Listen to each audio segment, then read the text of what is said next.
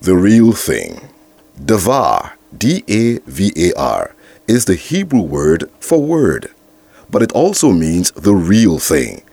In the Hebrew scriptures, God spoke to his people through prophets, and what he said was actually the direct, living, breathing, supernatural, and awesome Word of God. While we have the book of Isaiah, Jeremiah, and St. John, there is no book of Jesus. Why? Because Jesus is the Word of God. He is the divine Davar that became flesh and dwelt among us. Everything Jesus said is God's Word. Everything Jesus did is God's Word.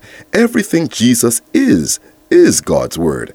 The same John who said the Word was God also said his life was the light of men.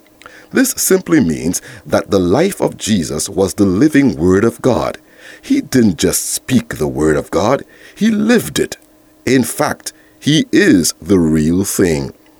It's not enough, therefore, to speak His word. We must live it, and then our life, like the life of Jesus, will become the light of men. Through us, all men will see the real thing Jesus Christ Himself.